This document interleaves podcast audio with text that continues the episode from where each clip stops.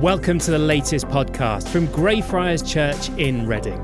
Our vision is to see Reading transformed by the love and power of Jesus. You can find out more on our website, greyfriars.org.uk. Enjoy. Good morning.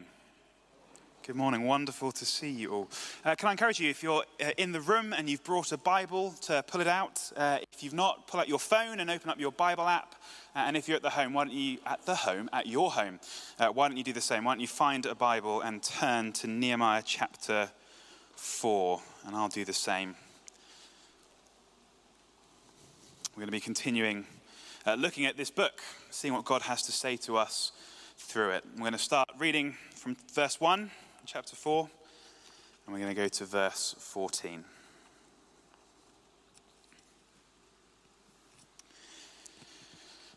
So, Nehemiah 4 says this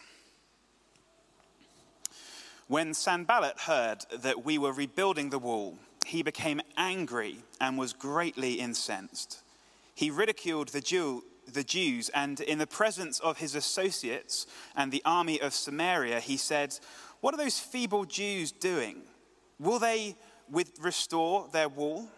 Will they offer sacrifices? Will they finish in a day? Can they bring the stones back to life from those heaps of rubble, burned as they are? Tobiah the Ammonite, who was at his side, said, What they are building, even a fox climbing up on it would break down their wall of stones.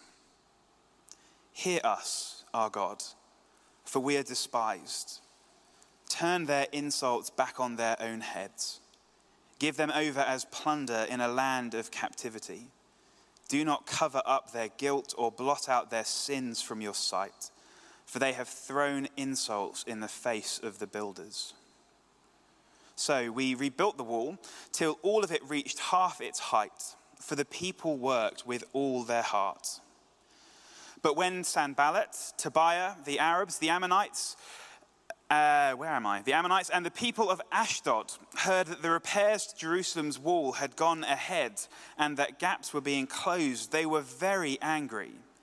They all plotted together to come and fight against Jerusalem and stir up trouble against it. But we prayed to our God and posted a guard day and night to meet this threat. Meanwhile, the people in Judah said, The strength of the laborers is giving out, and there is so much rubble that we cannot rebuild the wall. Also, our enemies said, Before they know it or see us, we will be right there among them and will kill them and put an end to their work. Then the Jews who lived near them came and told us ten times over, Wherever you turn, they will attack us.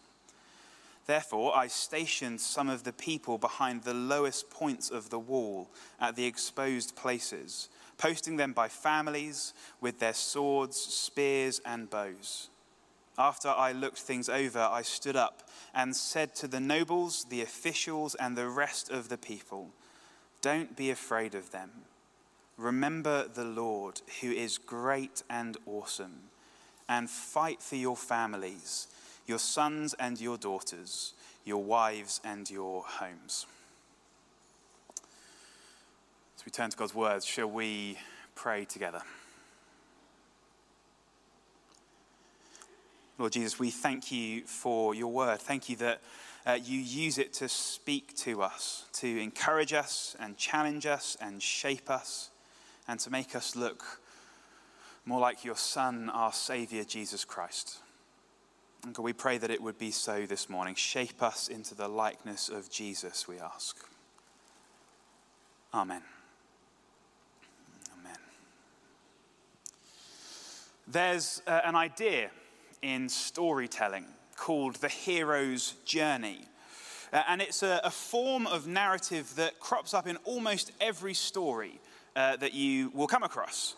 Uh, whether it's a historical narrative like Nehemiah that we're reading at the moment, uh, or something fictional like Harry Potter, Lord of the Rings, any of those. These are all examples of the hero's journey. And that is to say, they all follow a rough, basic pattern. They begin uh, with the hero being called out on a mission and being sent into the unknown, into a new future full of new possibilities. And this is what we've seen so far in the book of Nehemiah.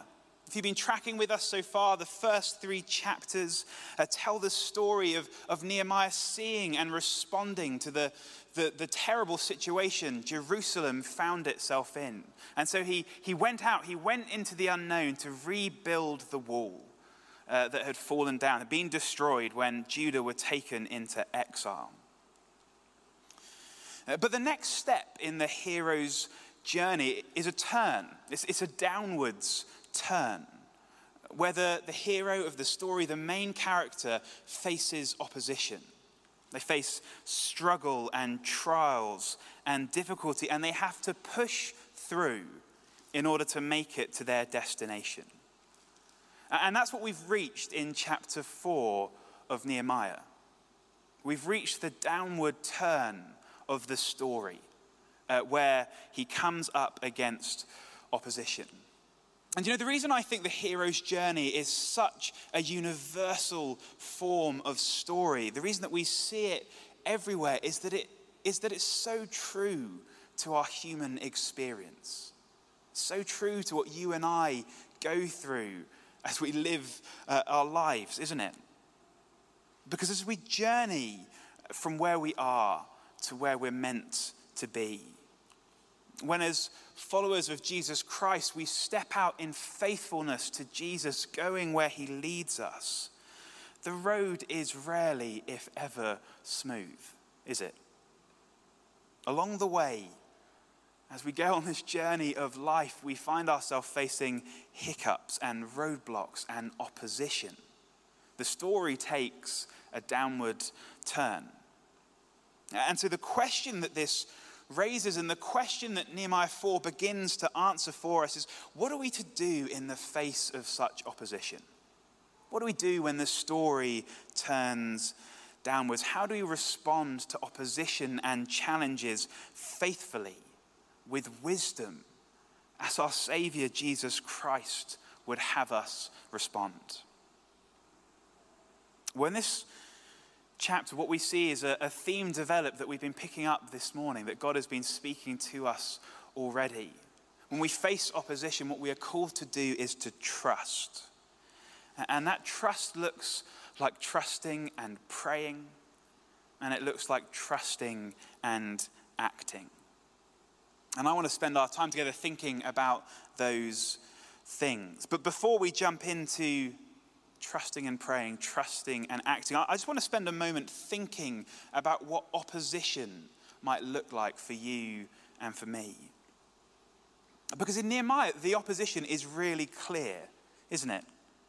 In the face of the prospect uh, of God's people rebuilding their defenses, rebuilding the wall of their ruined city, Sanballat and Tobiah gather the enemies of Israel these nations that are listed surround Jerusalem. So, so Tobiah and, and Sanballat, they gather all of God's people's enemies and they begin this, this program of harsh mockery and ridicule. And it very quickly turns and descends into promises and plans uh, for violence to stop them going where God had called them to go. Nehemiah and God's people were facing the, the opposition of persecution. Uh, but if we're reali- realistic, persecution is not something that most of us, most of the time, face today in the UK. But that doesn't mean that we don't face other forms of opposition. In fact, I want to really quickly suggest five other ways that we come up against opposition as we follow Jesus in our lives. Firstly, we face challenge. Nehemiah knew this as well. The task that was ahead of God's people was genuinely difficult. Even if there was no persecution, rebuilding the wall was going to be a struggle. Next is hopelessness. We see, don't we, that the workers at the wall begin to lose hope. They, they can't see a way through to the other side, to the goal that they had set their sights on. And so they lose hope and motivation, they begin to give up. They face hopelessness. Thirdly, we might face uh, apathy. You, know, you, and I, uh, perhaps, uh, this is more normal for us today uh, in the UK. We don't face persecution, uh, but we do face people just not caring. People uh, who aren't interested or don't take seriously the calling that we're pursuing in the world to be faithful to Jesus. Fourthly, we face attack. And by that, I mean to say that the Bible says that you and I have an enemy, that we fight not primarily against people, but against spiritual forces that work against us. The Bible says that this enemy doesn't want to see God's plans or God's peoples, uh, people succeed. And so we face attack, and finally, we face internal opposition. You know, I don't know about you, but if I think about the roadblocks that I stumble across in life, they're usually things I've put there myself. I am probably my own worst enemy, and that's because there's sin in my heart and in my life. The Bible says elsewhere that we do the things that we don't want to do, and we don't do the things that we do want to do. And in doing that, we, we make the way more difficult for ourselves. We oppose the journey that we want to put ourselves on. And so opposition can take on many forms persecution, challenge, hopelessness, apathy, attack, and internal opposition. Can I be can I be honest with you this morning? I, have really struggled this week. I've not had the best uh, week. Um, I've, uh, I've just been feeling really overwhelmed this week. Uh, I'm not entirely sure why, uh, but it has not been an easy journey for me getting here uh, to Sunday morning to speak to you, particularly looking at this passage. I found it really challenging. And as I reflect on, on that list of the things that oppose us, it, it's probably a cocktail of of challenge and, and hopelessness and attack and, and probably internal opposition that has just made this week a difficult week for me. And yeah, maybe your week has been similar. Maybe you're not coming uh, into Sunday morning standing in victory. Maybe your year has been the same.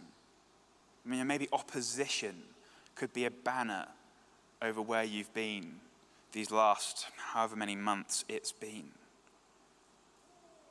Maybe as you reflect, you realize you're struggling forwards. And you find yourself wondering is this what life with Jesus should look like? Should it be so hard? Should I be struggling? Well, if you're feeling that way this morning, you're not alone.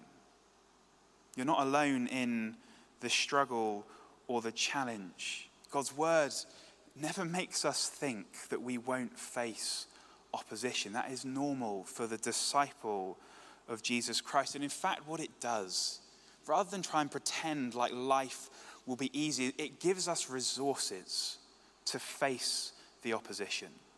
Not to do away with it, not to make it disappear, but to face it faithfully and with wisdom. That's what Nehemiah 4 shows. That's what Nehemiah does. Nehemiah faces opposition and so he steps into it in a godly way. And what he does is he trusts and prays and trusts and acts. So, firstly, we are to trust and pray. Uh, look with me at verse 4. If you've still got your Bibles open, do turn there. If you've not, because in verse 4, what we see is Nehemiah's uh, kind of immediate gut reflex, his response to what he's going to do when he faces opposition. This seems to be what most naturally and immediately comes out of him. And I think amazingly, his first instinct is to turn to God in, in trust and to reach out to him in prayer. Let's read verse 4 the passage suddenly pivots and we hear Nehemiah praying, Hear us, our God, for we are despised. Turn their insults back on their own heads. Give them over as plunder in a land of captivity. Do not cover up their guilt or blot out their sins from your sight, for they have thrown insults in the face of the builders. And catch with me what Nehemiah does in this prayer. Because he is brutally and uncomfortably, isn't he, clear and honest about the situation. He recognizes that his enemies, the people who are standing against him, are, are genuinely in the wrong. He recognizes that what they deserve is justice, for their sins to be brought to light. And he's really honest. You know, he doesn't struggle with this kind of reserved approach to God in prayer, but he, he honestly, fully tells God what he desires to happen. He says, Bring justice on my enemies. But essentially, what Nehemiah does is that he recognizes that it isn't his responsibility to make sure that his enemies get the justice that they deserve. He doesn't turn to plotting his revenge or planning violence or, or coming up with his own smear campaign. Now, Nehemiah goes to the God that he knows he can trust, whose desire for perfect justice, Nehemiah knows, is even greater than Nehemiah's desire, and who has the power to work all things for the good of those who love him.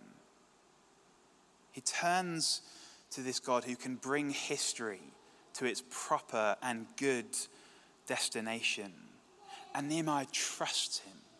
And so he prays honestly, completely unfiltered, laying out his feelings and his situation and his desire before the God who he knows will hear him. You know, and it's this sort of transparent realness that God invites his people to come to him with time and time again, particularly perhaps when they face opposition, when they face struggles. if you're not convinced by that, spend the next month reading through the book of Psalms, and what you will see is time and time again uncomfortable prayers of God's people reaching out to Him, longing for that, uh, God to move in their situations. And so, whatever situation you're facing, you know, whether it's your own sin that has messed up your journey, if you're your own worst enemy, or, or whether you're facing genuine, difficult, painful, overwhelming challenges, the witness of the Bible, time and time again, is that we can turn to our loving Heavenly Father honestly. And we can trust Him to hear our struggles and to work powerfully and lovingly for our good and for His glory. And so, the challenge, the, the question, the, the invitation to you and to me is this Have you trusted God enough to pray? Have you trusted God enough to honestly go to Him with the situations that you're struggling with and to lay them out before Him and ask Him to work? Have you gone to God?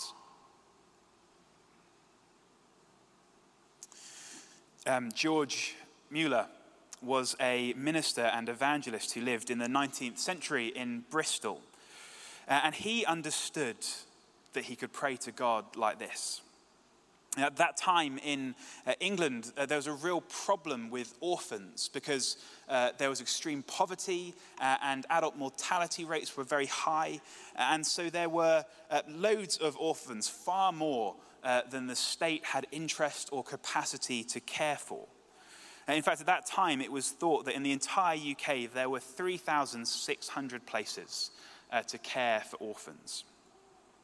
And Mueller decided that God was calling him to do something about it, despite the huge challenge that stood before him. Uh, but what was remarkable about how Mueller approached this work was, was how, how he did it. Uh, because, because George Mueller was convinced that he prayed to a God who hurt him and who was powerful to respond and act in the world. He believed in a God and trusted in a God who was capable to do above and beyond what, what he himself was capable of doing. And so, and so George Mueller never asked for money. He never uh, did a, a, a campaign to raise funds for his project to care for orphans, but instead he prayed and he trusted that God would work in him and through him. He prayed that the plight of orphans would be changed in the United Kingdom. And by the end of his life, he had housed, clothed, fed, and educated over 10,000 orphans uh, in five brand new care homes that he built. And he had raised over a hundred million pounds without ever asking for a penny. Mueller transformed England's attitude towards orphans. He transformed the story of tens of thousands of people through trust and through prayer. But he didn't stop there. Neither should we, and neither did Nehemiah, because having trusted and prayed, Nehemiah trusted and acted. In fact, much of chapter 4, if you go and read the whole thing, much of chapter 4 is given over to detailing the proactive steps that Nehemiah took to rebuild the wall. Because first he prayed, and then he went to organize the workers. You know, he clearly didn't expect God to act like some divine on demand service where a quick prayer would go in and an easy answer would come out. And so, what he did is he split the people into workers and into soldiers.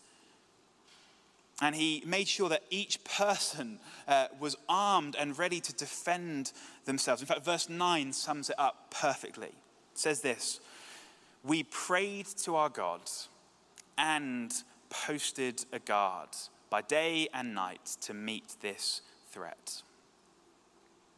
Having trusted God, uh, God and gone to him for help, Nehemiah then looked at the resources, the skills, the opportunities that God had already given him and went to work with godly wisdom and determination to get to the destination God was calling him to. And, and that's because Nehemiah understands that God gives his people the dignity of participation. God doesn't just make you and me passive observers on the sideline of our lives, but he invites us to play our part, to be a genuine part of the story. It was the same with George Mueller, he trusted God and he prayed, and then he went to work feeding orphans, wisely managing his money and joining in with God, the God who he knew would bring about good as he worked. So I don't know what opposition you're facing. I don't know if it's internal or external, if you're swamped by it or if you're doing okay. And please hear me, the last thing that I want to do this morning is to trivialize your struggles. I'm not here to pretend like I have an easy way out for you or a quick fix that you can apply to make everything okay again. I don't have that for you. But I think what God offers us is something better because I do believe that God can be trusted to be good to us. Whether that's through supernatural and unexpected provision, or through profoundly natural and perhaps forgotten about capacity and kindness and generosity that God gives us and shows to us. And so, what capacity has God already made you with? What resources has He put at your fingertips? What relationships has He given you that you can depend on? How can you exercise the wisdom that He offers to work through you by His Holy Spirit? Nehemiah 4 reminds us to trust and to ask for more, and then to step out in faith, to take a step in the journey ourselves from where we are, trusting that God wants to write us into the story of our lives and of the world that He loves. I believe that God wants to be good to us in unexpected ways, and that God has already been good to us and so invites us to step out. And the reason I believe this is because ultimately our ability to trust in God is built upon a foundation. It's built upon a foundation of who He is and what He's done. And we see a hint of this in verse 14. Remember the Lord who is great and awesome. Again in verse 20, our God will fight for us. Our God is a, a God who is powerful to act and who cares for us. And ultimately, most clearly, most significantly, we see that in Jesus Christ. Because Jesus came to earth to, to live, to die, and rise again in order to save us from our greatest opposition, from sin, from death, and the devil, and to make a way for us to the destination that God has for us. We can trust in God, knowing He is the God who acts in this way, who comes to, to meet us and to save us. We can pray knowing that it is the risen Jesus who hears us. We can act knowing that God firstly and decisively acted on our behalf. All of our acting flows from His action. He is our hope and our foundation and our confidence, whatever opposition we are facing. And so, you and I, brothers and sisters, are invited to trust Him, to bring Him honestly our struggles and pain, and to act knowing that God goes with us. This is an invitation. It's an invitation, not a burden. You know, this week I have, as I said, I've been feeling overwhelmed, and I've not been good at this. I am preaching to myself. I am learning how to pray in the struggles that I'm facing, how to act, what next step, step to take. The fact that I'm not there yet doesn't mean that God rejects me. We know that's not what God is like, but this is an invitation to step into life and trust with God, knowing that He'll work in us and through us. That He wants to take us on that next step and work with us and stand along beside us, whatever opposition we're facing. And so perhaps as some of us take a first step together, I'd love to pray and ask God to help us where we find ourselves. So can we pray? Would you stand with me? And I'd just like to just to pray briefly and quickly. And if you are in a place where you are struggling, then perhaps you can pray this for yourself. If you know someone who is up against opposition, perhaps you can pray for them. But why don't we pray?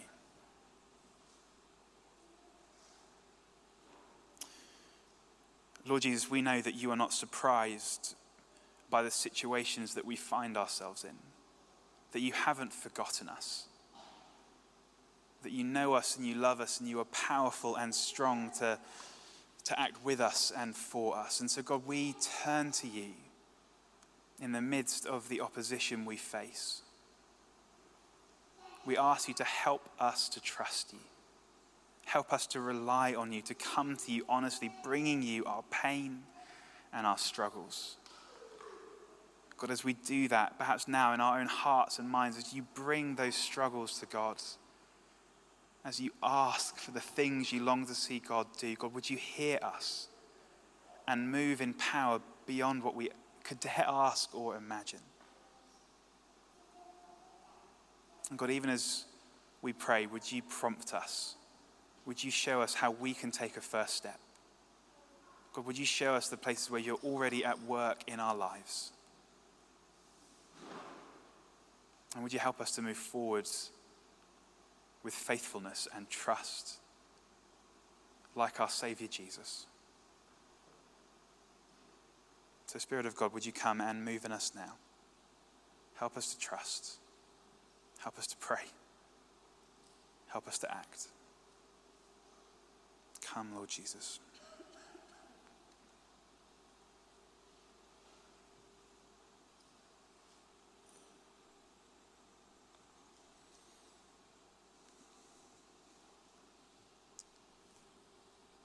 Amen.